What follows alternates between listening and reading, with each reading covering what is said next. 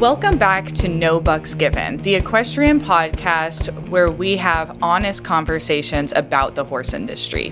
Whether we're uncovering the science behind common myths or discussing both sides of a controversial social issue within the equestrian world, we want to get to the bottom of what's most important how to best advocate for our horses. Today I have with me friend of the pod, Melissa Gallagher. Thank you so much. and we're going to be discussing a complicated topic, which is how to train horses and people with empathy. Melissa has a really unique perspective on this because she's developed her own training system that combines classical dressage with equine psychology. And I'm really excited to dive in to her system and her philosophy today and how you can use it to best help your horse in a way that's kind and empathetic to them. So, Melissa, thank so well you for said. being here. thank you so much.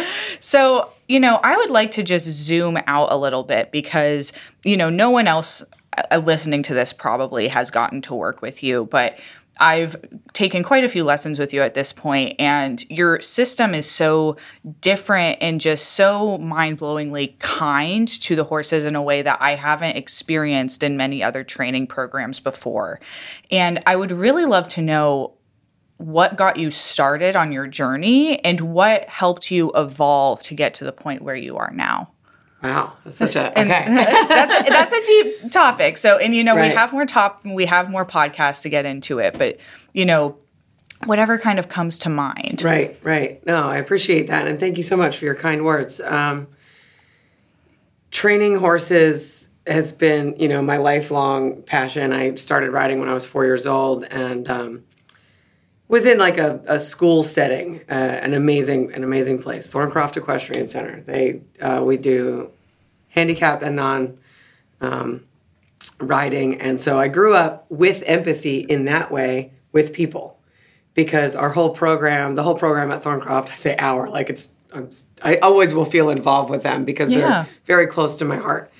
But uh, seeing people that had different struggles physically and mentally that they were dealing with from such a young age, I think just gave me a different perspective on people. And then I volunteered with the therapeutic riding program as well as being part of um, the other riding program. And so it just was such a wonderful thing as a kid to experience because you were just among everybody and it, everyone was equal and we all helped each other and you just grow up with empathy.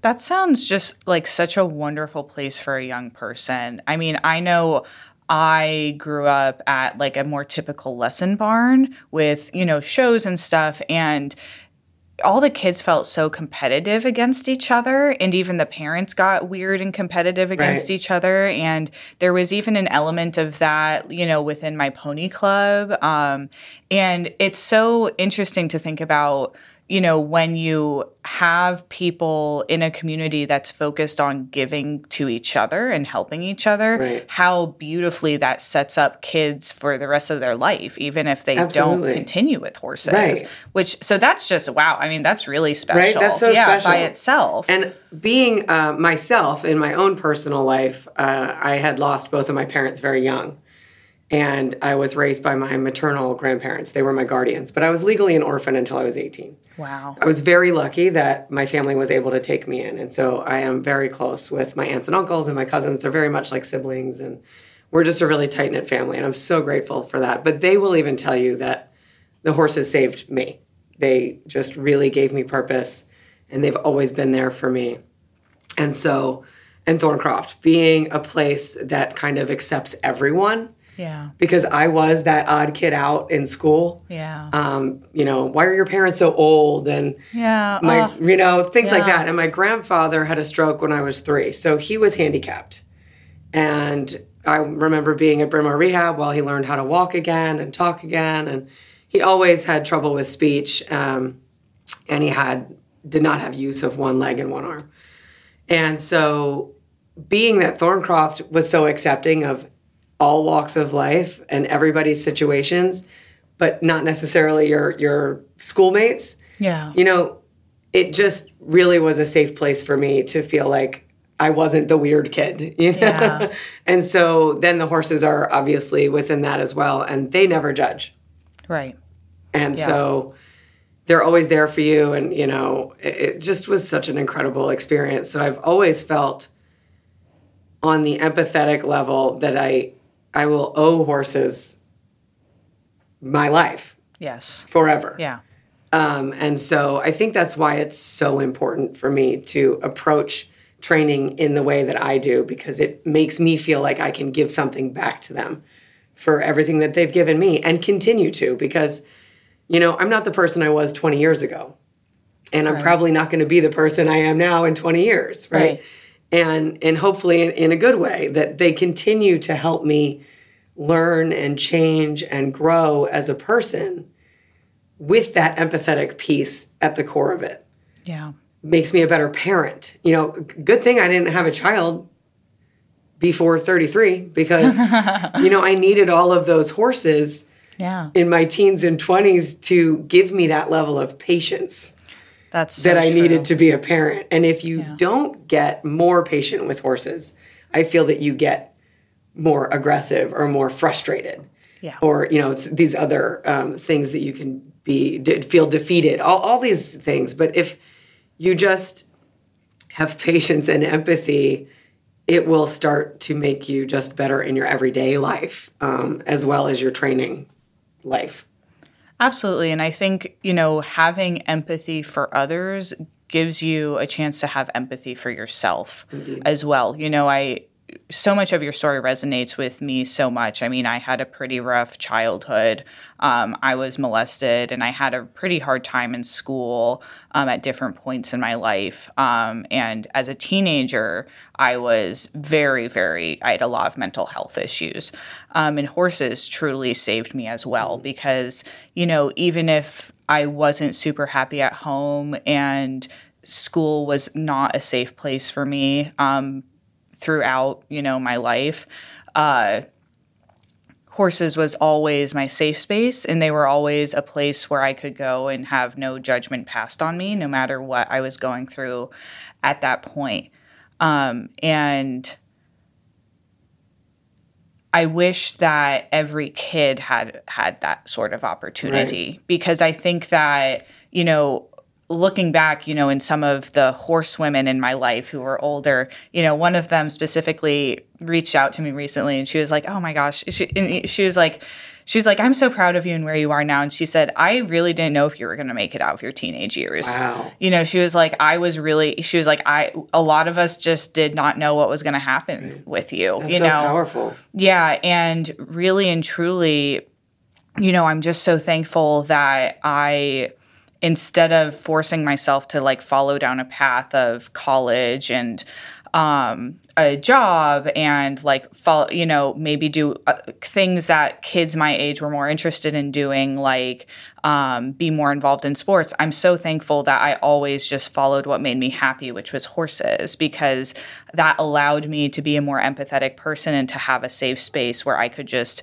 be myself and kind of be at peace. Absolutely. You know, I think that at, like I think those teenage years, especially, are just so rough. And if you don't have, yeah, if you don't have like an oasis where you can just like, you know, let your hormones Right. and your, you know, your fear of like everyone Everything. judging you, you know, it's, it, oh, it's just so overwhelming, It's you know. brutal. Yeah, and like I just remember, I mean, I think the thing that saved me not only, you know, my heart horse Wesley, but just going on like trail rides with him, like Right. just walking around and just snuggling up with him. And I mean, I would just hang out at, you know, I was a barn rat, like Right. I'm sure you were. Like Yeah. I lived at the barn, like that was the only place that I felt really safe and happy.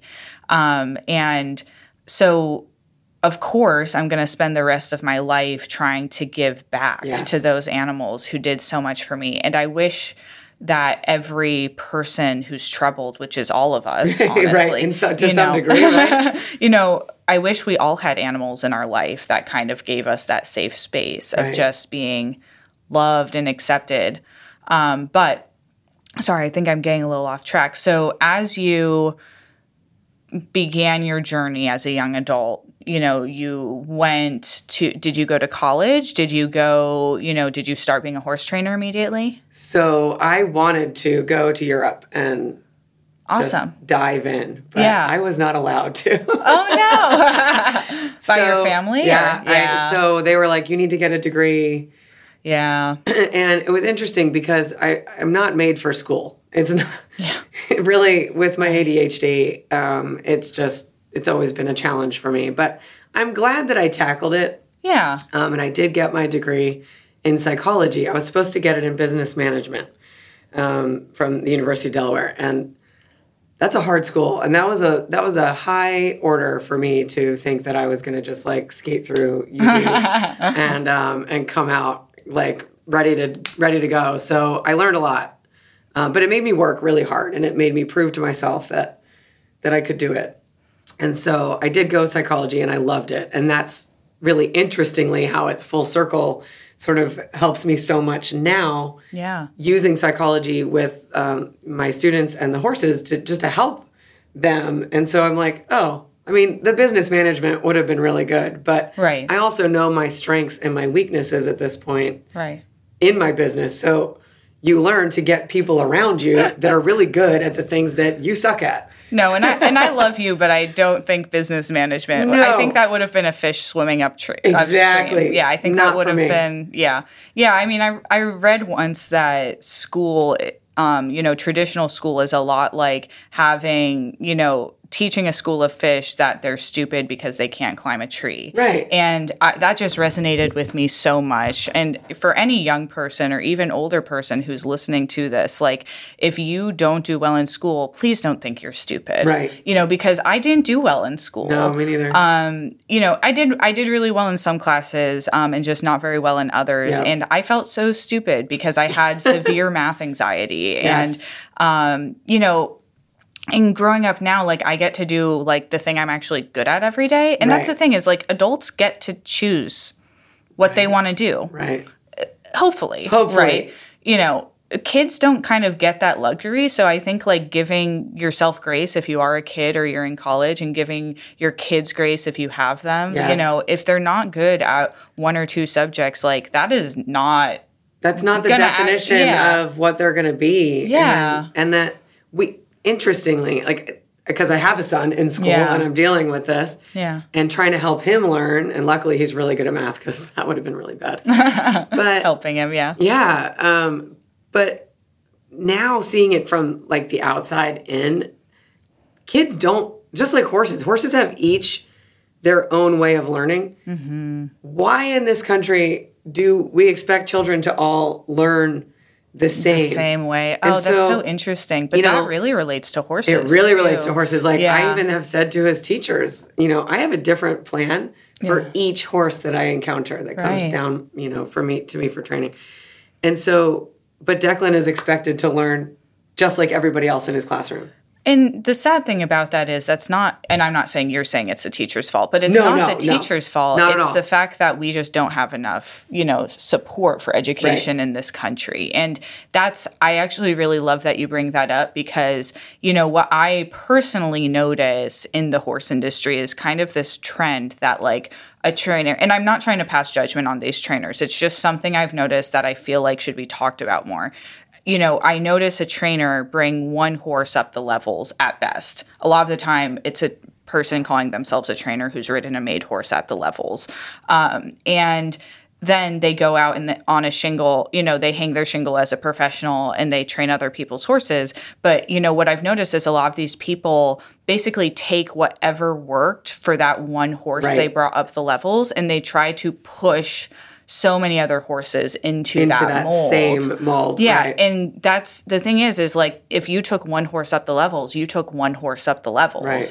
and what worked for that one horse, who maybe was a totally different breed, totally different disposition, Right. is not going to work for all of your training client horses. Absolutely. Um, and I just like I feel so bad for those horses. I feel so bad for like the second horse. And then, you know, interestingly, I actually have noticed that a lot of these people who basically try to force their second horse up the levels never get there again because the first time they were super flexible Right. and they didn't have a big ego Right. and they went and took lessons with all these other trainers and they did whatever that horse needed and then they got up to the top level and then they said oh well, i'm just going to do it again and i know how to do it now and then they try to funnel and force one or two young horses the same exact way Right. and they never get there again so not only is this bad for all of their training clients it's bad for them and their personal success as well Absolutely. It's not. There's not just one way. You almost need to have Mary Poppins bag. I feel like oh bag of tricks and that only comes with experience just doing it know? over and over. And I Yeah. think for me, um, because I didn't have the opportunity to have one, you know, superstar go up the levels or or the ability to ride a made horse, really, Right. even I never made it. You're like, I'm still out I'm here still- in the trenches. Exactly. I'm still trying. And so, but what that gave me was a lot of different types of horses. yeah. Trying to trying to figure out a way to make it on so many different uh, quality uh, types and as well as personality types. You know, different Yeah. different hotness levels and Yeah. And different soundness levels and different breeds. And so, what I would have considered something that was like a roadblock Yeah. ended up being exactly what I needed to get me to this place here and hopefully, you know, to continue on. I'm still working on my medals. Yeah. I've been working on my medals for 18 years, 19 years. Yeah. I just need two more scores, but I've trained many horses to Grand Prix. yeah. Doesn't mean that they have made it, you know, to the show ring or that they were successful in the show ring. Yeah. Um, but I learned so much getting there. And so it, you know, it is hard when you just look at the record. Right.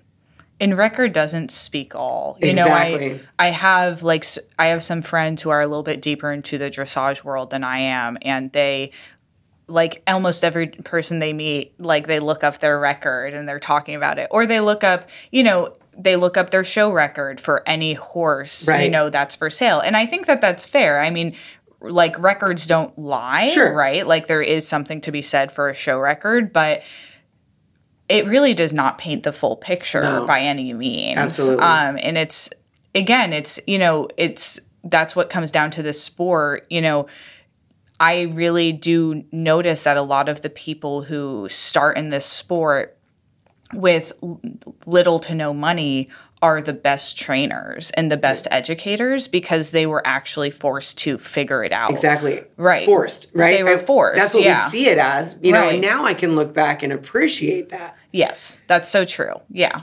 And so, you know, we were we were talking off camera the other day about you know, if it weren't for all of those struggles, Yeah. which were really hard, you know, Yeah. and there was No, many is many hard. times where Yeah. I didn't think I was going to make it. Right. Um, and I'm really glad I didn't give up. And I'm talking as recent as two years ago Yeah. that, Yeah. you know, I lost two homebreds back to back and It's awful. it was awful. My first two homebreds, not the first two that I had, but they were in my first generation very early on. And they were the first two that I lost and they were within a month of each other That's so for gutting. totally different reasons. And they were the two most important horses as like the face of my business. Right. And that's, you know, and that's another hard thing is that it's hard and that's like this is almost we're almost diving into another topic about the elite the elitist mentality of this sport, which is the best trainer is the one with the most medals and the best show record. And it's hard because as a trainer, you do like it is so important to your business to be seen Yes. competing at a certain level and having certain results. But then in turn, that pressure can force you to get into some bad habits and some bad training philosophies. Right. right. And the pressures of, yeah, you have to get here by Yeah. this time and you have to, you know. And, you know, I see most of us, you know, I see a lot of trainers as the, a lot of the trainers are the people who had the most money because in reality, to be a trainer in general, you need to have parents or someone who bought you a big facility, right? Right. But in turn, I see a lot of these adult amateurs and kids who probably don't have as much money flock mm-hmm. to these people who have a huge amount of money who didn't weren't forced to make it and took a made horse up the levels. And they're going to that person for advice on how to train their not type horse Right. their problem mm-hmm. horse their young horse. And that trainer who is viewed as an expert because they rode a horse someone else made can't help them. Right. So wouldn't it be so much more beneficial to have a system to be able to look at who actually took their own horses up the Right. levels, which is something we touched on on a previous episode of potentially like you know the USDF or any other organization allowing a different system for people who made their own You know, horses. or just an but- additional way. You yeah, know, an we don't have additional. to change yeah. it, but, but no, absolutely adding to it would be Yeah. helpful. And you know, it's hard right now where I see the business going with the billionaire. I mean, it's Right. it's it's not even like a millionaire's business It anymore. is. It's a, it's incredibly inaccessible for some of us. and so yeah. when I see people, young people that were like myself that didn't have access to a family string, you know, I'm the only one in my family that rides. Right. And so and they think I'm crazy and they're not wrong. yeah, Um but to not have that you know my parents were into horses and my grandparents were into horses or to not have a family farm that you grew up on or Right. um, and i got very lucky that my uncle is a dairy farmer and um, so i grew up helping him and we we did have two horses that somebody abandoned and they were two stallions and i just thought yeah i can ride them i was like 10 and so I love the confidence. so, right just so I inflated would have I would have thought the same thing. Right, I I would have like watched Flicka and been like, I know what I'm doing. I could totally do this. And of course, there was one that was a paint. oh my god, and a pain. wild. Like- oh well, that that's your heart horse. Exactly. Never started. The other one had been ridden, was a riding horse, and he was a big, tall chestnut. I wasn't interested in that one. Oh no, why would? Why would I be interested in that one? That's boring. I want the one that's going to try to kill me every time I go well, near it. that's what makes it so special. so I was like, oh, the writing was on the wall that this would be sort of the path that I went down. And my uncle would have his elbow into the neck of this horse and he'd have a halter on it. And I'd be on it bareback holding the long mane. oh my god. And the only way we could get this horse to walk initially was that he would try to strike my uncle as it walked and trying to bite him. And then I like fast forward 20 years and I, all the trouble horses that I've worked with. And I'm like, well, I was 10 when we really started this journey. And now I'm going, I'm 42. I, I want to slow down on that journey. Yeah, I don't want to be on the ones that are trying to eat me and strike me and, you know, all of that. But I've done my dues with those. Yeah, you've paid your dues. I've yeah. paid my dues. Yeah, and I'll, I'll teach others how to how to do oh, that. Oh, yeah. and I still get them in. I mean, you know, I had Yeah. two of them last year. I can't I can't say no when when people come and say this is it. This is the last stop. You know, and I'm like, and that's now I want to go. are- I'll give you the number of. yeah, right. Yeah, I know a really good cowboy. great- right, Yeah, I can give you the number of. right. So that, you know, but that's the thing is like that's those problem horses are often the ones that need the most empathy. They do. So, okay, so you went to college to kind of Right. We're gonna go back in. yeah, to come back in. You went to college, you got your degree in psychology. Mm-hmm. Then did you go to Hilltop from there? I did. You know where I did Hilltop was um, in in high school. Really? Yes, 1993 or four to like 97 or 98. They used to have a young rider summer camp. Really? That's Yes. so cool. It was actually really cool. That's amazing. we lived there. Whoa. Yeah, they had a Wow. bunkhouse. Um, Wow. Yeah, oh right. My God. It's crazy. That's so amazing. and they yeah. had a giant cafeteria, and the because the whole staff lived on property Yeah, because no, yeah, Hilltop they is kind still of in the middle of nowhere. Yeah, no, Hilltop is just, I mean, for those of you who don't know what Hilltop is, it's a premier breeding operation. And in Chester, is Mm-hmm. It's it in Ches- Colora, it- Maryland. Mm-hmm. oh, okay, it's not technically in Chester County, but I feel like everyone in Chester County, Pennsylvania, has like filtered in and out. Right, we know everybody point. knows Hilltop. If you're on the East Coast, even, Yeah. or maybe even beyond that, I'm sure they have Right. such a, a big name. Um, Jane MacElree is the the owner, and she built it, I think, in '92 or '93. I was there very early on. I mean, this was like in the in the very beginning, and I remember the first time we pulled in there, I'd never seen anything like this. It's a huge. I mean, It is it is gorgeous. because I'm from Iowa and I went there very early in my experience after moving out here. And I mean, It's, it's just mind blowing. it's insane. There's I don't know of anywhere else like it. It's huge. Seeing it's that as, like, a huge 12-year-old? Yeah, and it's beautiful. It's Yeah. gorgeous. Oh, it's gorgeous. Yeah, I think I was 19 or 20. And yeah. so I was like, we pull in, okay, with my off the track thoroughbred. okay. All the girls who I'm still friends with a lot. I'm still friends with a lot of the people that I did the camp with, which is great. But they all had nice dressage horses. yeah, and you, were like, oh. And I was like, oh. we pull in, no joke, with a two tone brown truck and trailer Oh with a hole in the floor of the trailer. Oh and I was like, we need to leave. Like, we th- mm, mm. Just turn, turn around. get out. We need to leave. And this was my trainer and her husband. Like, we, I didn't even Yeah. have a truck and trailer. I didn't own the horse Wow. This was you know she she gifted me this this horse to use for the camp and i rode him in our drill team um, at thorncroft. He was and so she allowed me to have the feeling of having my own horse at a very young age. And i would work at the barn um, and it was just below thorncroft. It was like a private barn that was just just in the next the next driveway.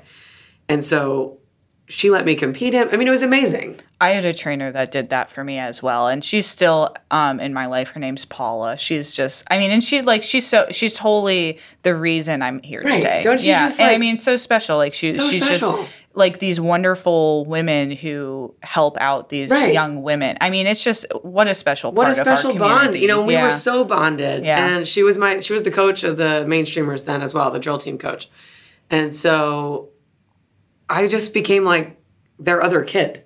Yeah. you know? And it was amazing. Her name was eileen cording um, uh, for all the thorncroft people that that end up hearing this. And she was just incredible. And everybody at thorncroft has, has been amazing to me. And uh, so then she gifted me that horse.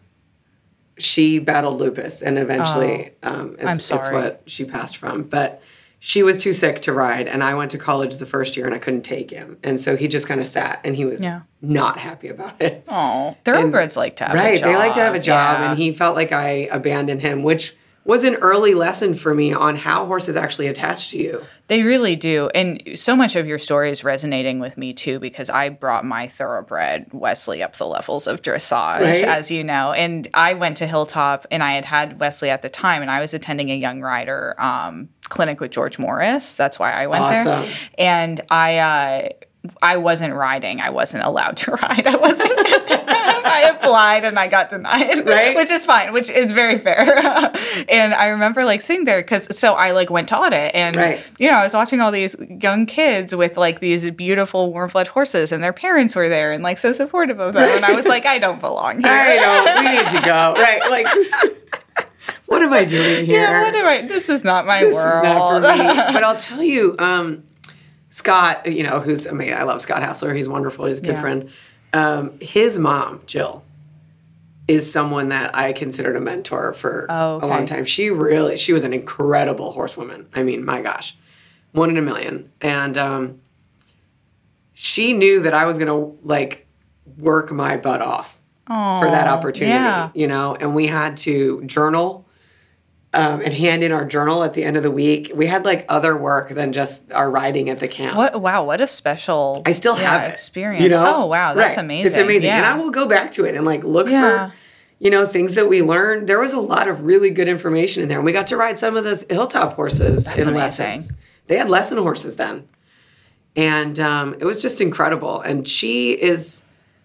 She's the one that told me not to go to college for an equestrian degree. Not that, you know, I'm not knocking anyone that does. No, I'll that. knock that all day long. I mean, I don't. I'm not saying I'm not knocking anyone who is doing that or has done that, but I don't know a single person who did that and didn't regret it. Really? Yeah, I mean, every single person was like, I spent a hundred thousand dollars on this degree to work in a barn. Right, right. Which working in a barn is what we all want to do. what- we need the but experience You anyway. could have worked in a barn out of high school and not put yourself back four years and, and debt and- seriously yeah, into yeah, debt. Yeah. Um, you know, and I think that unfortunately, uh, those equestrian degrees, most people who enroll in them is because it's a bargain with their parents of like, you have to go to college. okay, well, I'll do but it I want to ride horses, so I'm going to do this. But please just do like a business management or a psych or something else Exactly. degree because those I mean if you want to double major that's awesome. Because I do think the the couple of people I know who like they do say like I regret doing it but it wasn't all bad. It's because they never had the opportunity to be in a barn before they went to college Okay, and they so that gave them wanted that- to do that- and it gave yeah. them like that kind of more beginner experience Sure. that like most of us have by the time we get to We get college, to college, if we're sure. lucky enough. Exactly. But if you are really serious, yeah, if you're really serious about going into horses, but you have not had the opportunity at all to be with horses, and you are being forced to go to college or you really want to go to college, double majoring. Right. You know, it's kind of like I think of an, a major in equestrian as from the outside. I don't have a degree in music or anything, but kind of like music. Like you don't really want to go to college just to get a degree in music because that's not going to like look great to a lot of employers if let's say it, that career doesn't work out for you. But I have a lot of friends who like double majored in like music and finance or like right. theater and economics. Like having a backup degree having their passion and then having their you Yeah. know, their their backup or you know Exactly. that's yeah. a big one Yeah. So you can have like and get some experience and get some knowledge. And I'm sure like, you know, one of my friends who did the equestrian studies, she did learn a lot of like good things from it. She but she's like, it was just so much money and so much so much money You know, which is college in general right Right, but right. and you're not guaranteed to get a job anymore coming You're out. not. No, I mean, me and my boyfriend, neither of us have bachelor's degrees. We both went to trade schools and we bought a house at 25. Right. We're, you know, other than our mortgage, we're debt free. And none of our friends who are our age are in the position we are. that's what I've been talking to Declan about Yeah. already you know Yeah. he's only nine and I'm like I don't know where the world is going to be when you're at that Yeah. age and college might not be the way to go like most the richest people in the world a lot of them have not gone to to college, college. Yeah. And I think that, you know, we do talk about this and it's true. I do and I do think it's very true that college degrees are just do not mean what they mean anymore. I do think that for some like socioeconomic spaces, having a college degree is still a really good idea. Absolutely. Like, for example, if you are like much um, if you like have the opportunity to go to college for free because of financial need, like FAFSA and stuff like that, I would say do it. You know, but we're talking about like those of us who are in the middle class who like don't get help to go to college. So we're in going debt to be you're in starting debt. out that much Yeah, yeah. But if you can go to college for free, I would say still do it. Absolutely. You know, so that you have a really good backup because or do a trade school as a backup. Like no matter what, I think having some sort of backup degree from horses Definitely. is a really good idea. And Jill Um, recommended to me, which is what I did, to get your go summer intern. Yeah. So go to school for something that's going to be useful to you in another way. Yeah. And then get your horse experience In the summers. in the summers. Yeah. You know, so that's where, you know, Hilltop came in, but um, she, before that, that's she's the one that told me to do that. And then I went and interned at Iron Spring awesome. um, and interned at a couple other smaller farms. And and it, then I got really into breeding uh, because of Iron Spring. That's what Yeah. you know sort of led me down the the breeding path, which I'm super grateful for, and um, started that journey, which is what started everything. Uh, Iron, but then I worked for Iron Spring after college. Okay. Yeah. And I went to went to Iron Spring as their show jumper. and they were like and so that was an interesting time because you get a bunch of horses when you come in there. And I did not have the education that I needed Right. going in there. It was sort of that fake it till you make it. Yeah, we've all been there. You know, and I had Yeah. to interview with them and I had to ride a bunch of horses a couple times for interviews and um, and I was like, I got this, you know. Meanwhile, I'm like, I have no idea. what- you know, I'm I'm 20, whatever. I was like 24, 20, yeah. And um, but I had already interned there, so I, I knew a lot of the people that worked there, and I knew the system. And and then I came back as a young horse trainer, and then I was the sales manager for them, and it was great. I got so much experience working for them, and in all aspects Right. of the business from from breeding and injuries and young horse starting and sales and marketing and you know it was, it was incredible photography even because Yeah. she used to have Terry Miller she might still have Terry Miller come in Yeah. um, and Sue Stickle and you know like these incredible photographers in our in this industry and so uh, horse handling Devon Breed Show I mean that's where I learned So is that where you started to develop your system a bit? I mean, it seems like you've kind of always had it.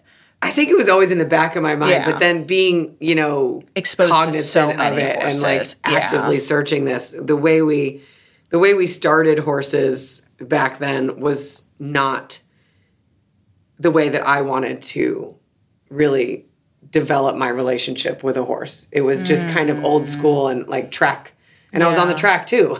Right, and yeah. so you get a lot of Racetrack, experience. Just oh, to, sorry, just on the to- racetrack. yeah just to make that clear to everyone. um, you get a lot of a lot of experience on the racetrack. There's just so many avenues you can you can go down if you really want to experience every aspect of the horse world.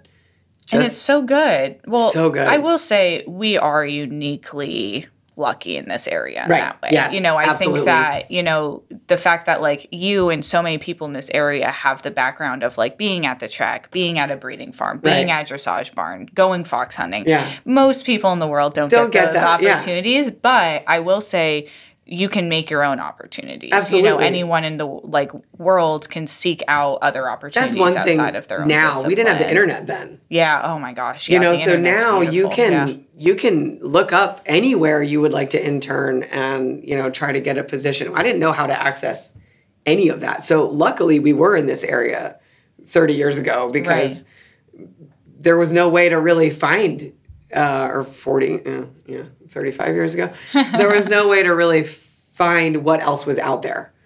And so being in chester county was phenomenal especially back then before you had the access to every everything at your fingertips. Yeah. um, and i even did a summer camp at new bolton Oh, that's so cool. when I was like Yeah. 11 and I wanted to be a vet. I mean, I would never have made it through vet school. Let me just be clear. There's no way that was going to ever happen. New Bolton is the local veterinary center. Yes, New Bolton here. Center is Yeah. a is uh part of the University of Pennsylvania, and Yeah. they're a major equine hospital amazing. on the East Coast Yeah. and research center. And um, I actually teach a lot of the research department, which is amazing. Oh, that's really cool. And it, we're lucky to have that, you know, ten minutes down the road for emergencies. We are. We're so so, lucky. lucky. in this area. But to loop back, She's always looping yeah. me back. She's I'm always going to do that. Sorry, Allie.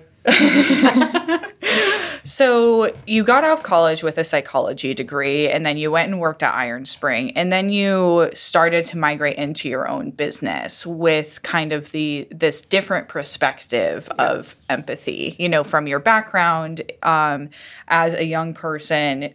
And as well as your degree in psychology. So I'm curious as to what, you know, that's kind of look like as you develop as you developed and as you are now um, with your own business you know you've been in business for at least 10 15 years Yeah, when did I go out on my own? I don't know. My I think my oldest foal is 18 now. So yeah, we're probably looking since since 2007. okay So wow however long. math is really hard for me Right? 16 years So did you start? You can rephrase this question. Yeah. But did you start with breeding and then get into training? I did. Can you talk a little bit? okay so you started with breeding and then you got into training I did. Yeah. so why Um, because when I worked at Iron Spring, part of the deal as an employee is that you could get one free breeding, and um, that's how they then- sucker you in That's how they get you, right? and then a discounted breeding because you know it helps their breeding program, and it also helps somebody that wants to get into it. Yeah. And um, I learned a lot as an intern there in the breeding. I was in the breeding department, and so it I had it an interest in it. yeah And then when I had the opportunity to breed to an Iron Spring stallion, I thought, oh, is yeah great. totally Um, i'm finally gonna have myself a nice dressage horse right. And actually, you know what's interesting? This this is my memory playing tricks on me. I started breeding before that, which I am just remembering now because I have oh really yeah I have uh, three foals that were pre Iron Spring stallions. oh So it was actually when I worked for one of my very dear friends and longtime trainers, Bobsy Clark. oh okay She had the stallion R. Johnson, and I worked for her, and I adore her to this day. I still, you know, praise a lot of the things that I have learned along the way come from her, and she. So she had R. Johnson, and I had a thoroughbred mare, And so Awesome. it just seemed like, all right, let's let's go. We're gonna I'm pretty sure that's every young professional. They literally have, they're like, oh, I have a thoroughbred mare. Let Right, me let breed me it breed so it." that I can get something a little bit nicer. Yeah. And then they breed the next one. And then the next one, and- yeah, no, that, and that's very fair. And I mean, I love thoroughbreds and they give so much like blood to, Mm-hmm. you know, I think especially, maybe this is just my lack of education, but I've noticed a lot of the warm bloods of today have a lot more like go and forwardness than, Than the warm then. bloods I the warm bloods I grew up with. Right. So uh, breeding a warm blood to a thoroughbred even for potentially a dressage horse was not ne- necessarily a bad idea if you liked a horse with certainly, yeah, go. 25 Yeah, years ago. And right. you get a little lighter bone and, Yeah. and and a little bit more get up and go. and a little bit more work ethic. Right, yeah, right. but now it seems. I mean, now I ride a lot of warm bloods who have have it all. have have it know? all. Absolutely. Yeah. They've, the the breeding has really changed a lot. But yeah, so after working with bobsey I got the job at Iron Spring and yeah, that's crazy. So I guess I went to her right after college and then I went to Iron Spring and then I left there thinking um, how easy it was going to be to have my own business. and you know, to that be young, To be- well, this is like an aside. I need to stop getting off topic. I mean, when I started my first online course, I literally wrote down in my diary, like, oh, it's going to take me a week. right?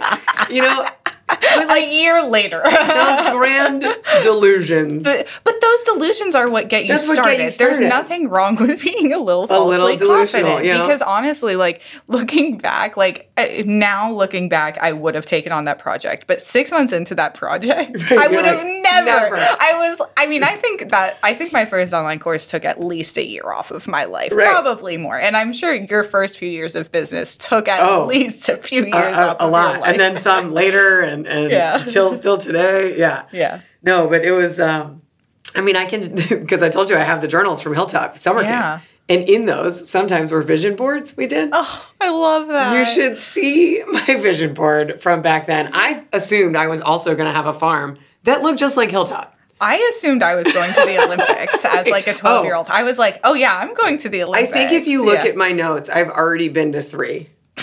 I've already, and I already have medals. Oh yeah, and I You was like, no, no, no, and I was like, oh, I'm going to be a Grand Prix dressage rider by the time I'm 25. Right.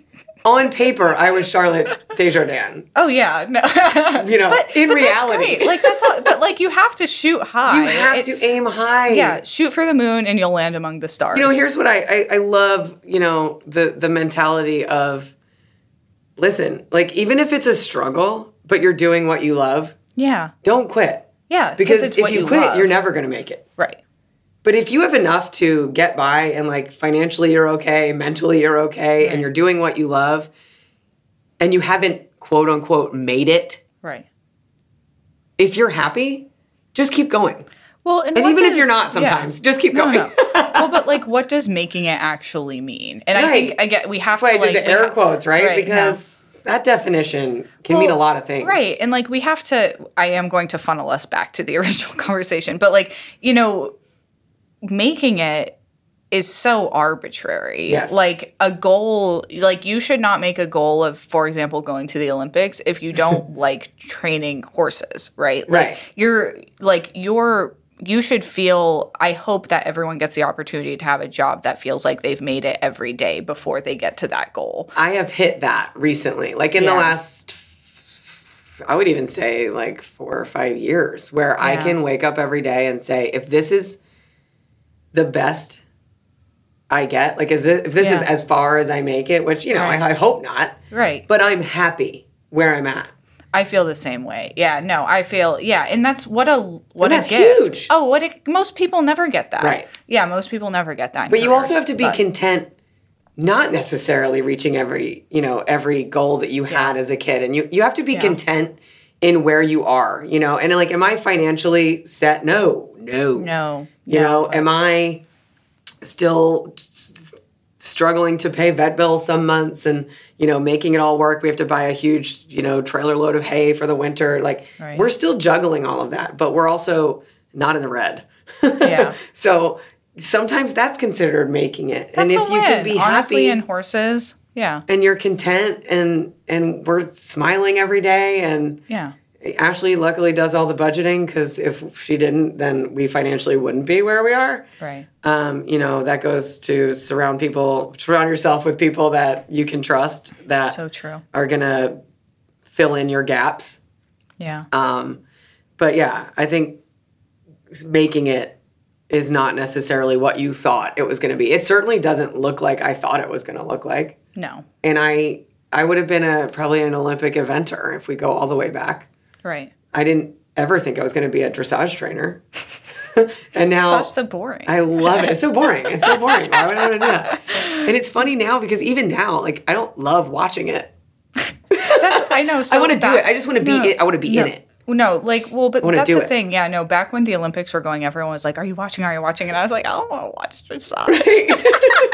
I want to watch eventing. Watch yeah, eventing and show jumping. Show jumping, that's- ones. it's more entertaining to watch. I love dressage. You know, and like, now love I watch it to- dressage, but yeah. to to watch what I want to oh yeah, what you want to what gain I want to out gain out of it, yeah, or what I want like to the like strategy. Yeah, the strategy. It's more Yeah. for that reason that I like. no, and there's watching a lot of validity to that. But okay, but you know, to loop that back to training horses with empathy, I actually really think when you lighten the emphasis you place on a goal. You know, for example, a young professional wants to make a team. So they get one or two horses with the intention of developing it to that team. Um, I think that person is so much more set up to be empathetic to their horse if they actually love the process of training horses and aren't just doing it to fulfill their own need to be on a team, be represented, be- represent the United States. You know, I really like think that encouraging empathy in the U.S. Um, in you know encouraging empathy in young trainers and young equestrians it would be so interesting to me if we spent less time celebrating the people at the very top of the sport and more time celebrating people who have a, the same horse for 20 years that sound or like spent more time celebrating the people who took a non-made horse up the levels or spent more time celebrating the horse who you know, I I'll never forget this. I got chills watching it. I was at Global in Wellington and I watched this musical freestyle and this horse was so relaxed, his ears were flopping and he was so soft and supple through his top line and I've just like got chills watching that and I and that horse I don't think won that freestyle. I do think he did quite well, but like that horse to me was the like I, I was like I don't give a shit about any other accolade. I just want to ride a Grand Prix free- freestyle like that. I was like that is like the coolest thing. I mean, I wish stuff like that, like ho- seeing horses at the upper levels be so happy, happy to be doing their job. yeah, happy to be doing their job. I wish we spent more time celebrating that and less necessarily. about movement or you know,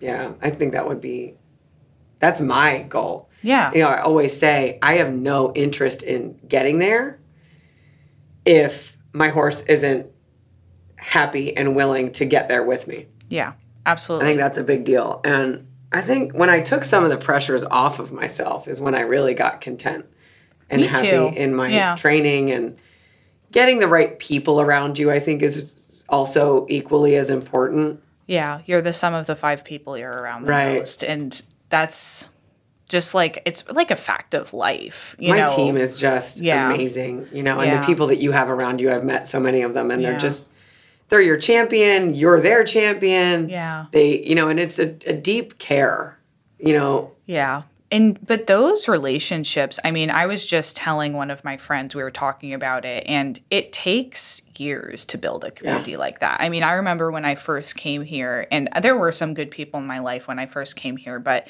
I just felt so lost and alone for years, years and years. I mean, it's taken me, I've been in this area now six years, and it's taken me about that long to really have a community like this. You know, I think it took me I really it was around 5 years that like last year that I really had a really solid community. So you know, and how brave of Yeah. you to like come out here and just you know, be by myself. right, and yeah. be by yourself and be okay with that. And Yeah. I'm sure you didn't think it was going to take that long, right? We always think it's going to happen right away. yeah, well, but you know, and I I hope like anyone listening to this who doesn't have a good community of equestrians around them, like it it might not be you. You know, like Right. I think I was pretty miserable for a while in this area and I almost went home because I just, there were so many toxic people in my life at one point and who didn't want the best for me, who were, you know, jealous, who tore me down, or who were just maybe they even did want the best of, for me, but they were so miserable in their own Right, lives. right. They couldn't possibly even picture what a good life for me would look like Right.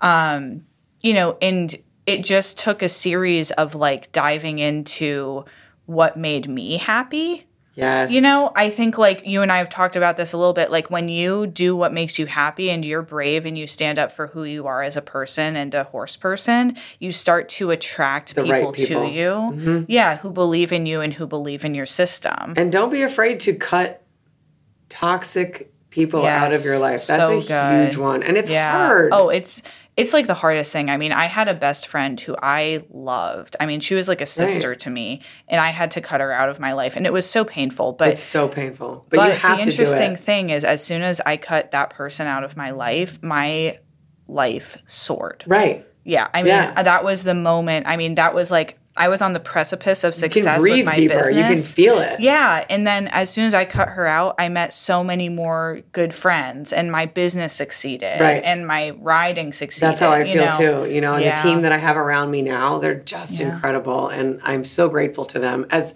as people, not just as, you know, supporters in my business, but you know, they're like family to me. And we go on Yeah. vacation together. And I was telling I was know? telling my friend about that because um, she so uh, the producer of this podcast, Allie, is the shit, and she her and I have become quite close, and she spends a lot of time um, visiting me in my home because she's from Texas, and we were talking about going on a vacation together, and I was? I was mentioning her, I was like, Melissa just went on a vacation with all of her barn team, and I was like, that is so sweet that you can work with people 365 days a year and still want to go on a go on vacation. with them. But that's what happens when you attract the good people in your life right when people. your life's purpose is aligned. right, Like, exactly. That's what it feels like. yeah. and just you know sticking to your guns for me like as far as not compromising what i wanted my business to be Yeah. and when we did change the name and you know how much it meant behind that and the reason that i wanted to do it um, because this is a collective group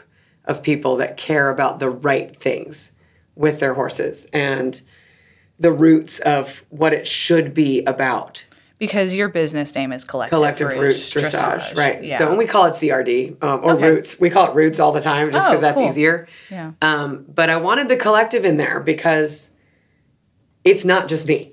Yeah. You know, it's Well, my that's very people. special. It's my Yeah. team. I can't do this alone. I mean, they've even helped raise my child. you know, like this is so much bigger than just a barn. It's a it's a family, and Yeah. like we have our. Just we're just it's just amazing, and it makes me feel so good every day to get to do this. And so for anyone that that is like uncertain where they are, or they just feel like they need to make a change, um, you're gonna get you're, you're going to be insecure about it and you're you might hit some roadblocks and and you might you know people say oh don't change the name people know you as whatever and i was like i'm going to do what i want yeah. It's your business. It's that's the whole point. you know Yeah. and i love like the new logo and I, you know it's just yeah. i just love it and i'm so happy with it but don't always doubt yourself Yeah. and if you need to make a change in your your personal life or in your business give yourself that grace and and be be bold and be brave and you know what and if you do mess it up just It's not that Change serious. course. Yeah. It's not You that. know- ex- you have to make mistakes to gain experience. absolutely i've made Yeah. more mistakes than a I have lot too. right Yeah. No, I've like- made a lot of mistakes. Yeah. and give yourself that empathy Yeah. and give your clients that empathy and give your horses that empathy. And if you're, you know, it doesn't matter what age you are either to make those changes or to start something that you've wanted to do your whole life. Do you know how many people I know that are, um, and it doesn't, not just even equestrians, but like there's famous painters that started when they were in their 70s. That's so true. Yeah. Yeah, I love I love the concept of, you know, taking someone who discovered this sport a little bit later in life because so many people are not able to afford to be in horses until Right. they're out on their Absolutely. own. And It's so really in their expensive. Yeah, really in their 30s or 40s or 50s. You know, a lot of and it was their childhood dream and Yeah. they're afraid to you know, put themselves out there and just find and the how right trainer. how amazing and brave to pick up a sport Yeah. as difficult as this one as an adult. I can't even imagine. I can't know. imagine I have so yeah. much uh, respect for my adult student that started riding as adults, Right. and because I started at four when I bounced and had no fear and had no concept of fear. yeah, yeah. Um, so I think it's really ad- admirable um, to, as an adult, knowing that uh, first of all that you do break, um, and that you do know the consequences of what riding, you know, can do, and and say, fuck it, yeah. I'm, gonna, I'm doing yeah. this. I think that's amazing. Yeah, and I think, you know, to me, like it I think you and I talked about how having horses young in our life taught us empathy. And I think both of us and many young adults would have turned out, you know, looking at our backgrounds and all the shitty things that happened to us. We either one of us, I know me for sure, maybe not you, I could have turned into a monster if Oh, it wasn't for horses. Horses taught me empathy. A hundred percent. And horses continue to teach me empathy every day. Yep. And, you know, I look at a lot of these um, adult amateurs and people who get into horses later in life. And what I've noticed is a lot of these people come from a corporate world or a world that can feel soul sucking seems like such, such such low hanging fruit to call it. Right. But maybe it doesn't. Maybe it isn't their life's purpose. Right. But they are Certainly not what they're passionate about. Yeah, yeah. It's not their passion. It's a job. yeah, it's a job. Which there's nothing wrong with Nothing having wrong a with job. that. But, But you you, want to find something that you are passionate about. yeah then that lights of you up Job. Yeah. yeah and they get to not only have a passion and they get to unite with like like-minded people um, but they also get to have this incredibly like spiritual and empathetic experience because we haven't even gotten into like kind of the almost like more spiritual side of this and i'm not saying that you have to be a spiritual or religious person to be in horses Right. but i think that being with horses makes you so empathetic and more uh, open and observant of energy. Yes. You know- energy is a big one. Energy is real. Like you can walk into a room, you know, even if you don't believe in, let's say, like astrology signs and Sure. Mercury ret- retrograde. I know anyone listening to this podcast can walk into a room and feel when Feel two energy. people are fighting, right. Right. There's tension in the air. Yes. And I know anyone who's listening to this podcast can walk into a barn and without even looking at the horses a lot of the time can feel if the horses are going to be happy or Right. not. You know, and I think that I've noticed so many of these like adult equestrians just get kind of like the second wind and the second joy of life through horses because they get this whole new experience and view on the world. You know, they were maybe so focused on like a you know their job and achievement and like horses force you to be empathetic to be patient to be kind to others and really to and if they don't, you should not be in it. No, and you shouldn't. no, you shouldn't. But and you know, finally, I think that horses teach you to trust in life and trust in yourself because horses are incredibly dangerous, especially when you start it later in life. Right. And when you kind of almost have a sense of feeling of surrender of like this can happen to me um you know something bad could happen to me like all of us every day take a risk when we're with horses Absolutely. You know, when you have that feeling of surrender of like, I am trusting this thousand pound animal who I can't speak to um, carry to me. carry me. Um, and I'm also trusting myself to be able to handle anything that comes up. What a feeling of confidence and autonomy and like trust in the universe almost to get a little Absolutely. bit philosophical. And um and I've been in a lot of really scary situations. Yeah, I I have too. Countless, right? Yeah. Anyone who's in the industry has. Right. Yeah. And you know, we're a little bit crazy to to keep coming back to it, but Yeah. there's just there's just something about the relationship that you can have with a horse that keeps us coming back no matter how many times equestrians have been put in the dirt, you know, or, or friends that I've lost to this sport. yeah. Which is scary. or friends that are uh, i have a very dear friend that's paralyzed from it and um, and that was a that was hard to get over myself. Um, and then when when i became a parent i had to get over this whole mom fear of then coming as a trainer and and being the person that put confidence into these horses when i was getting my own confidence back from having a child. And then what if something happens to me? Yes, which is very scary. So we were getting a little bit off topic. Uh, No. Our favorite thing to do, Allie. this this has been this has definitely been an episode for that, but I would love to talk about how you know you implement empathy in your day-to-day training of horses um, you know like for example let's say you get in a problem horse and um, you know you're kind of doing your initial evaluation ride like what are some things you look at or what are some Yeah. things you like to kind of like implement um, in your training sequence and plan with them Absolutely. Um, and I start basically, whether it's a, a traumatized horse that's come in or just any horse for training or a horse I'm breeding, I start basically the same with the foals um, uh, in, a, in, a, in a roundabout way. But for a traumatized horse or even a horse that just comes in and I have to evaluate, yeah I want to see what their history is um, as much as I can. And I obviously they can't tell me all the barns that they've been to and all the experiences that they've had. oh my gosh i wish they I could wish they could, right? It would help. It would help me so much. Yeah. But what I will, what I will usually do is kind of look at their face to start. okay Um, I look at the eyes, and I want to see. You can really tell if you start to just observe, yeah because you're not gonna. If you don't know this, you're not gonna look at a horse's eye and be like, "That horse is troubled," or "That horse is really content," or you know, you have to just start looking at them and looking at a lot of different horses' eyes. And then you'll start to really see, and even the shape can change Yeah. depending on their mood.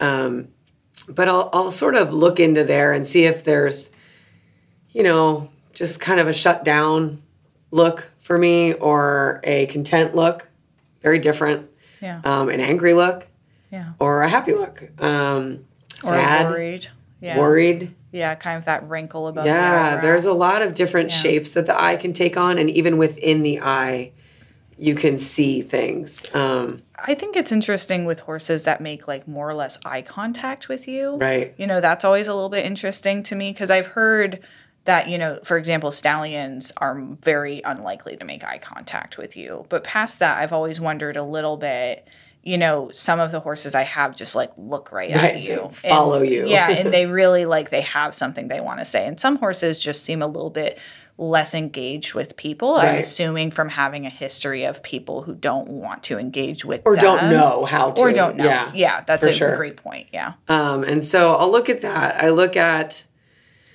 I look at the nostrils. You know, are there are there are there is there tension and wrinkles around the nostrils, or are they relaxed? I look at the chin.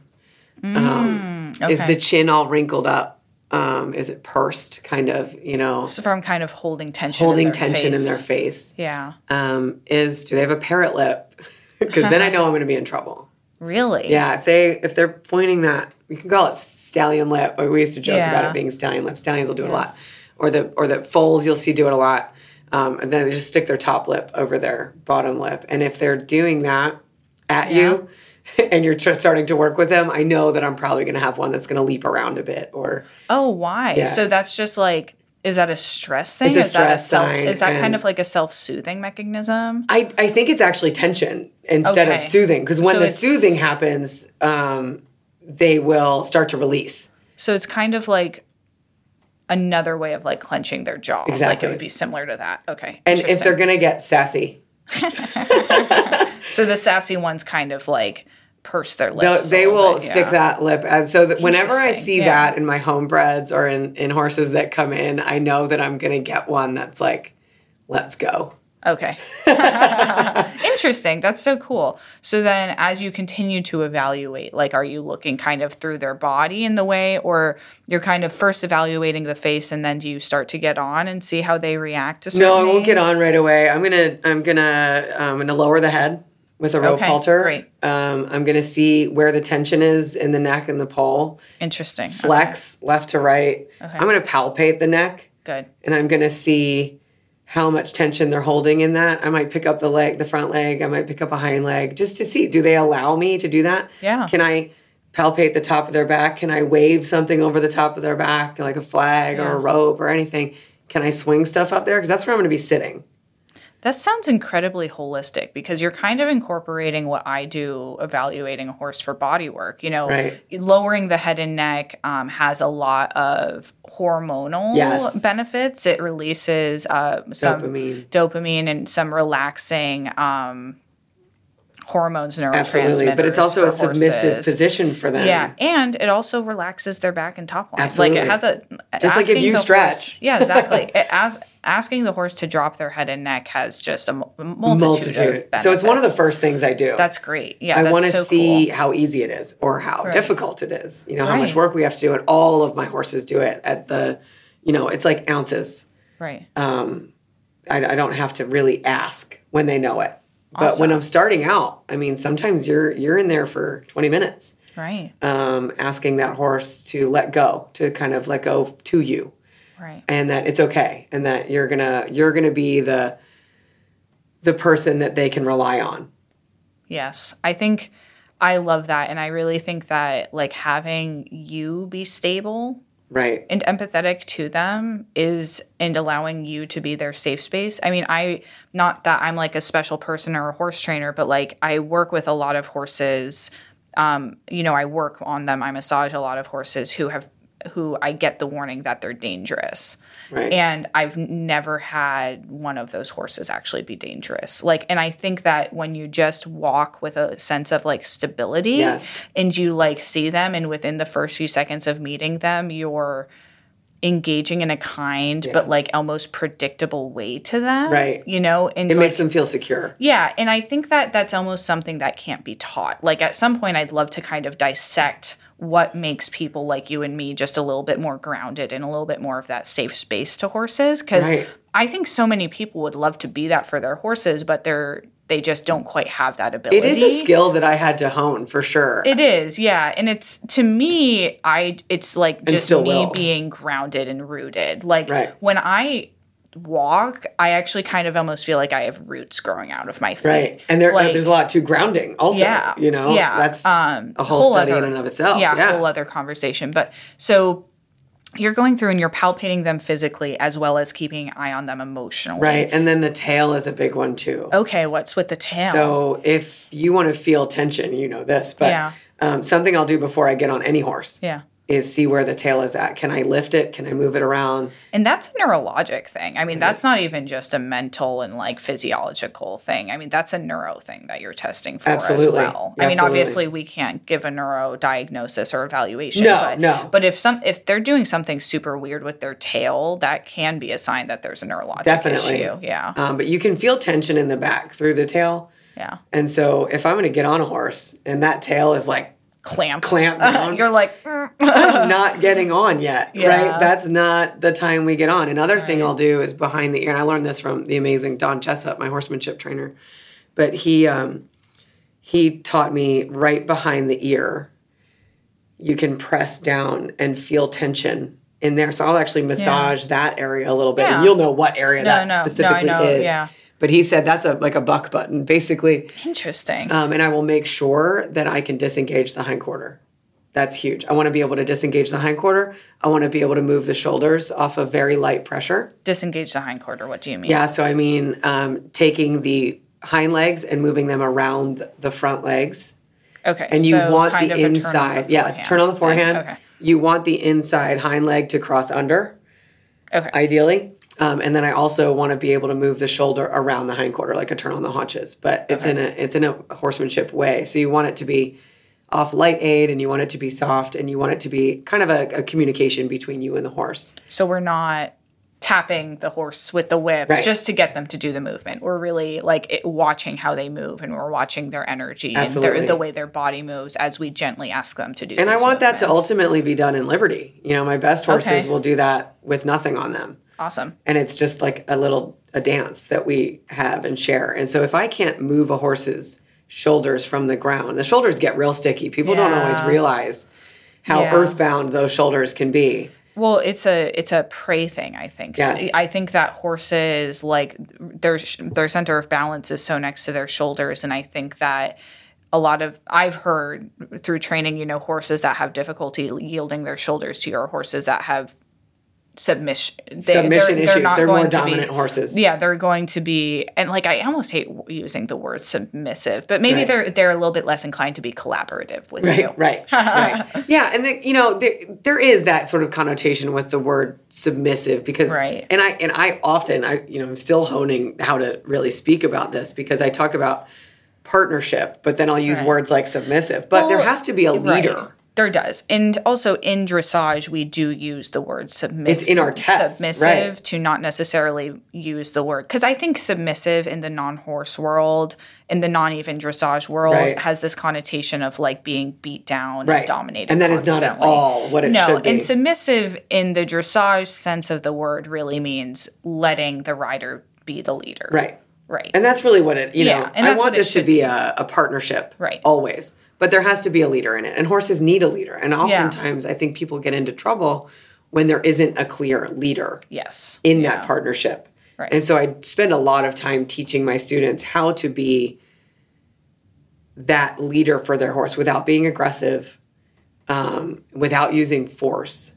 Right.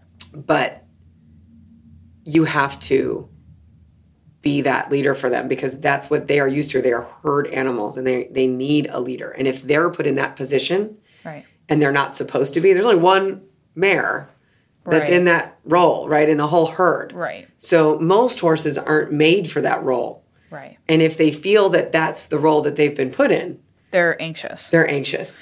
And I think that's when a lot of people get into trouble because they think that softness and kindness to their horse is being like totally submissive and like rolling over to them. Right. But I actually think that that uh, leads the horse to a lot more anxiety and can actually really create a dangerous situation. I agree 100%. Yeah, you know, I see like for example with trailering, I notice this a lot, and this could be a whole separate conversation. But like, I think a lot of people are they themselves a little scared of trailering. You know, maybe from a previous horse with a bad experience, so they like are kind of slowly leading the horse on, expecting the horse to be bad, and the horse is like, "Well, are we going or are we not?" Because you're Right. putting me in a metal box. So if you're not pretty sure about this situation, Absolutely. I'm If you're definitely not confident, sure. yeah, The horse isn't going to be confident. yeah, I mean, I can't tell you how many like situations I've been in where a friend has said like, "Oh, they're a bad loader," and I just grab the horse and I walk on the Right, trailer right. because I'm like, "You're gonna load." Right. And that's not always the case. That's actually right. there are many, many horses who do actually have, Have trailer. major I'm not- issues, yeah. Right. I'm not saying that like you're it's always you, the Yeah, yeah, yeah. you know, the rider who's the problem with the horse. But you know, I think that when you just walk into a situation with your horse and you're like, you're gonna be good, you know, It's hi- okay. hey man, I've hey man you. i'm going to tell you what's going, you know, and I think that's part of like why I do so well with anxious horses is I'm experienced and I just go there and I'm just like, hey, what's up? Okay, we're going to do this today, and they're like, oh, okay, you know, Right. They feel Yeah. energy 10 Yeah. times more than we do. You know, their intuition they're so sensitive. They're so sensitive. They're so incredible. Yeah. You know, we can only scratch the surface yes, of what they're able to feel. yes, that's so true. And so I always tell people the energy that you walk in the barn with is the energy that you're putting out in the barn and to your horse. Yeah, And so, and that goes for me and that goes for all of my students and, and my staff and everybody. Um, because the horses are going to feel it. They know it. right They feel your heartbeat from four feet away. yeah, That's huge. Yeah. Um, so you're either putting confidence in or you're taking it out.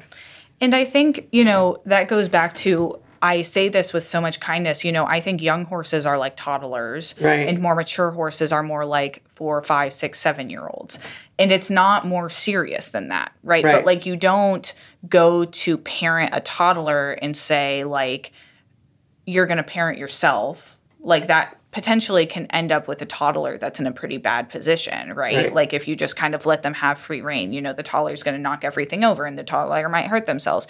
And it's the same thing with a young horse. Like, you have to give them activities and you have to give them feedback and advice, Yes. but just in a kind way. And if they do something stupid, it's probably not the toddler's fault, it's probably your fault. Right. Oh, and I love this that you said that because it made me think of something that I love to do with young horses eh, or horses that come in, but especially the young ones.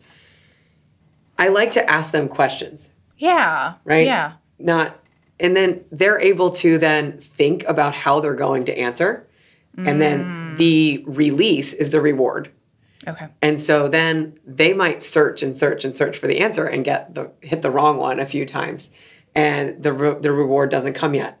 And then the moment that they respond in the way that I'm asking for, they get that reward. It makes them feel like they're part of the conversation, and it builds their confidence. and it builds their confidence, their self confidence. right. You want your horse to have its own self confidence. And that's the fine line you have to walk between being a leader and not being totally dominating all Yes. the time. Because you can't just take options away from your horse all I don't want to tell them what to do. No, you can't. You know, for example, like just this, I feel like cross country is such a palpable example of this. Like, you don't necessarily want a horse that's going to jump 100 times out of 100 times. Really, the best horse, especially for a young person, not a professional to be on, is the horse that's not going to jump when it's not safe. Right. The horse that's smart enough and is comfortable enough saying no Yes. when they see a bad distance or there's a bad, you know, like there's bad ground, you know, mm-hmm. they feel comfortable saying, yeah, we're not doing it. You Right. know, that is such a palpable example of like that horse who is comfortable saying no to a question is eons safer than the horse that's going to jump gonna go because they're because, Because they. Mm-hmm. trust you. You're right. So there's a, there are layers to this and that's why you know we talked about earlier horse training and really in life there's not one solid answer you can ever give. Like you can't get on this podcast and say this is the blueprint for training a young horse. Good luck. You know luck. that's Here not possible. I wish it was Right. right? But so okay so with me just saying that what are can you think of any exercises that like a lot of you know most people could try with their horses It's yeah. So everything that we went through on the ground for Yeah. sure.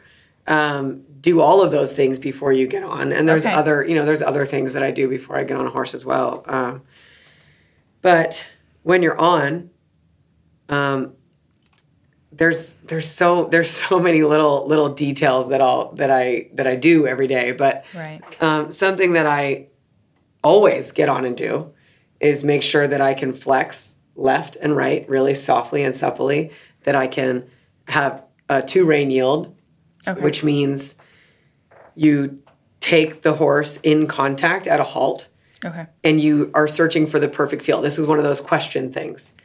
Yeah, Um, and this and- is something you teach in depth in one of your online In one of the online courses, yes. You're in it. actually was I w- yeah I was the person who she taught, and it was my first time with you teaching me it, and it was so cool. It was such a light bulb moment. It really is, and it helps so many Um, yeah. horses. It's Yeah. something I do and so with many all riders. of them. I mean, so many yeah, it totally like changed the way I look at like connection. right. Um, but so yeah, so you kind of have that like connection established. I have the connection establishment at the hall Yeah. really before I do anything. And then, you know, a big one for me is making sure that I have a rein back.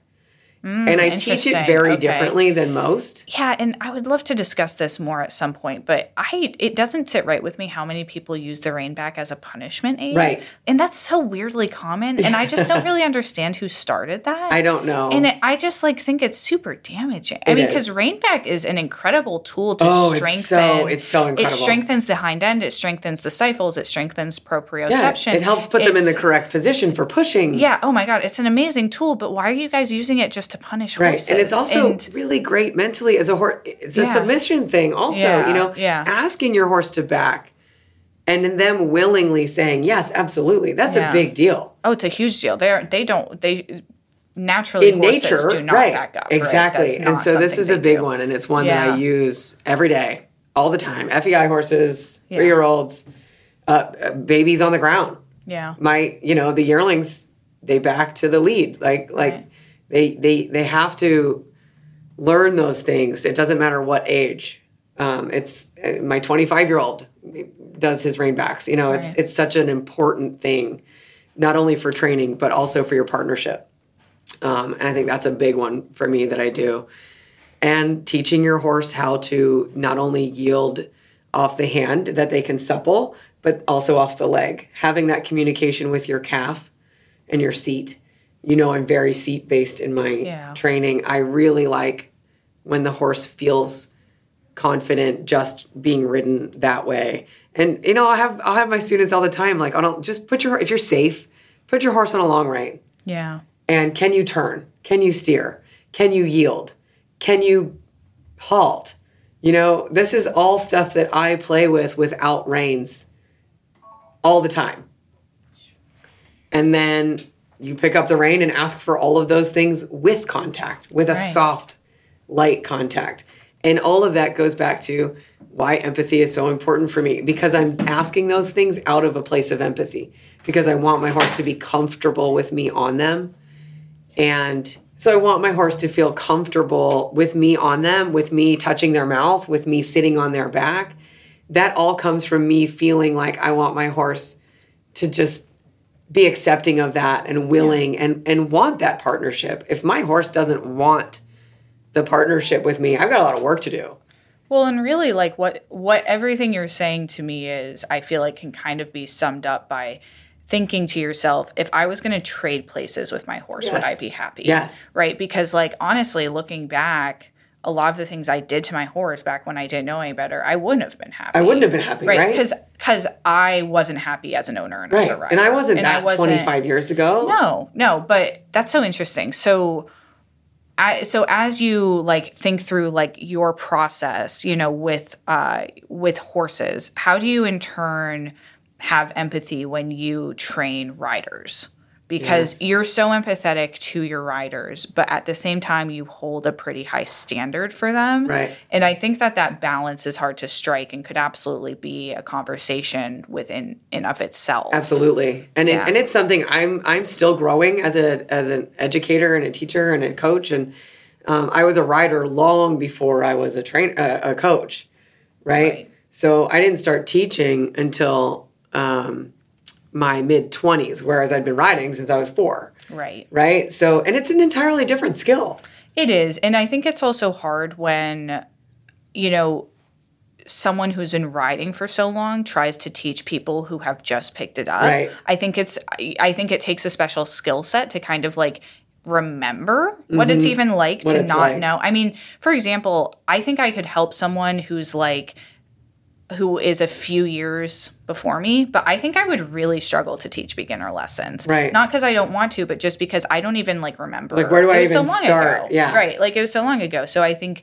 like you started even younger than I did, you know, like putting yourself in that person's shoes and like thinking Yeah. about um what they do and don't know and what they are and aren't struggling with and what maybe they're afraid to ask you even because Mm-hmm. Sure. you know i think like i've noticed a lot of my friends who start in horses a little bit later in life they will have a lesson with their trainer and they'll call me up and they'll be like yeah and they'll be like hey you know she kept like saying this thing to me and i just you know i just don't really understand it and i'll be like oh, Oh, you know and i'll and i'll tell them but i'll be like you know you could really ask your trainer Right. Yeah, it's okay. it's okay that you don't know like and if I they think- don't, they're not okay with it, then don't ride with them.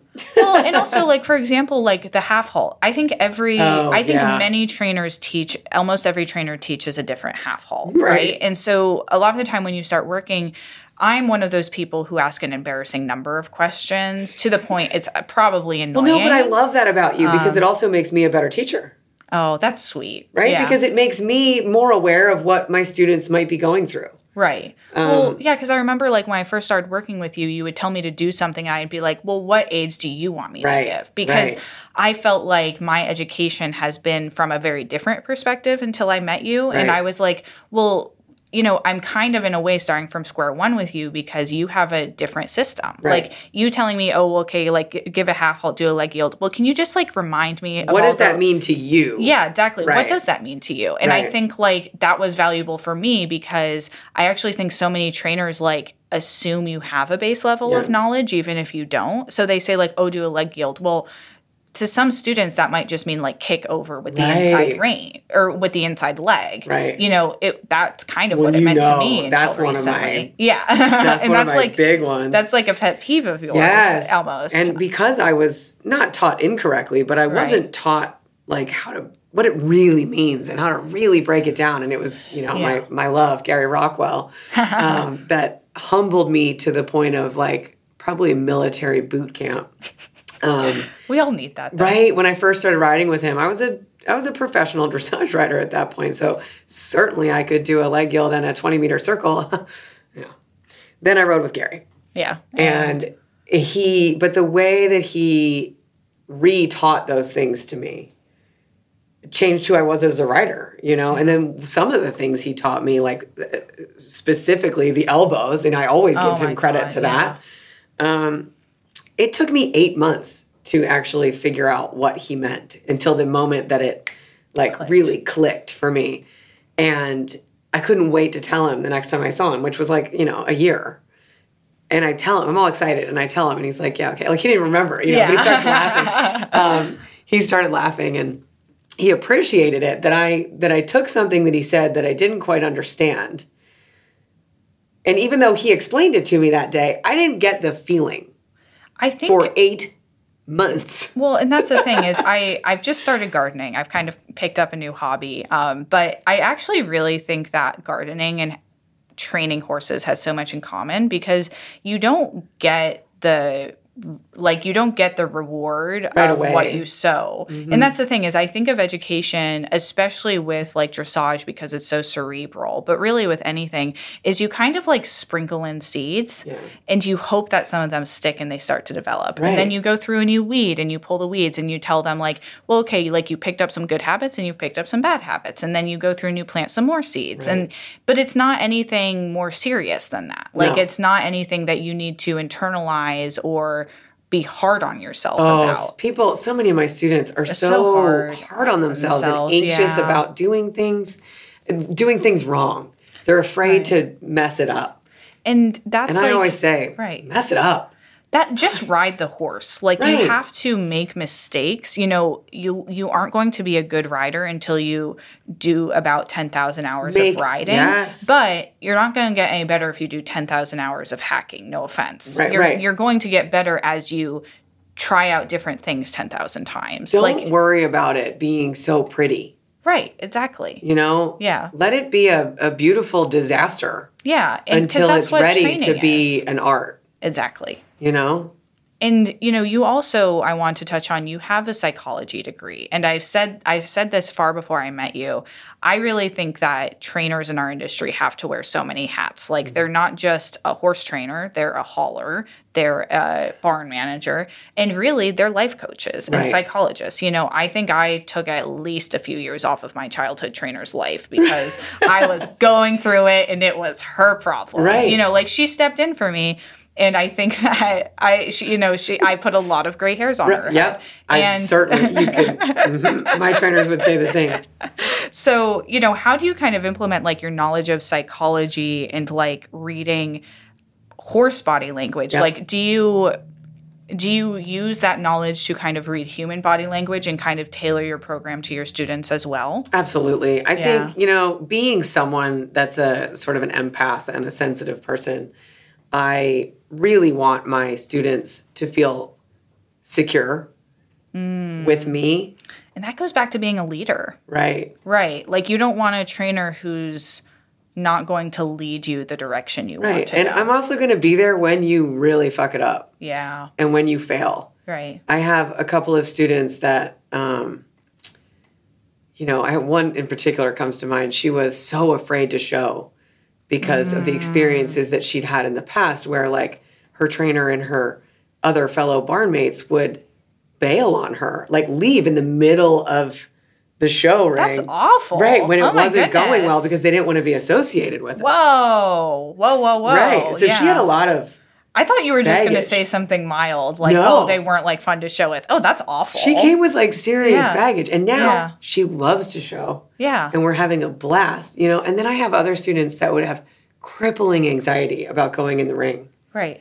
and so This could uh, this could totally be another right, letting them just yeah, feel comfortable, it's not like- that yeah, like just being kind to people. right? Just be Yeah. kind to people and feel like you're their champion and you're there to support them and cheer them on, whether it goes great Right. or whether it is a total disaster. Because nobody's failed more than I have in my barn, guaranteed, Right. right? Yeah. And so, why would I ever make them feel anything but supported? Right. And that's where we learn the most from in our failures. Right. You don't learn a lot by winning everything. You know, I mean, I, I would, I wouldn't know actually. I can't, I can't even speak to that. I wouldn't know either. I wouldn't know. Um, but I just want people to feel that this. Don't put so much pressure on yourself and your horse going in the ring. If it terrifies you, let's just go to the show Yeah. Hang out. and let's just hang out and let's. And then next time we'll bring your horse Yeah. and watch me coach my students yeah. so that you start to feel comfortable just being at that environment. Yeah. And then we'll bring your horse and then you just ride in the warm up. Yeah. What a beautiful way of like Like, setting someone up for success. Right. And validating their previous anxiety, their validating their previous traumas and Right, their, and helping their them move forward. anxieties and validating their struggles. There is a way to push your students to do better Right.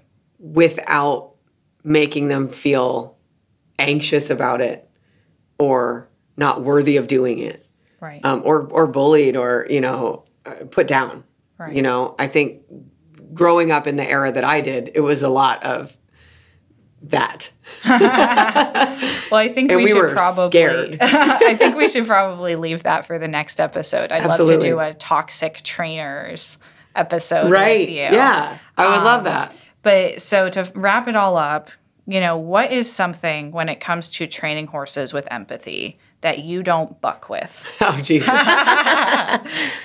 um, okay so i already said we can't blame the horse so what would i say when it comes to empathy i don't buck with being too hard on ourselves Ooh, okay.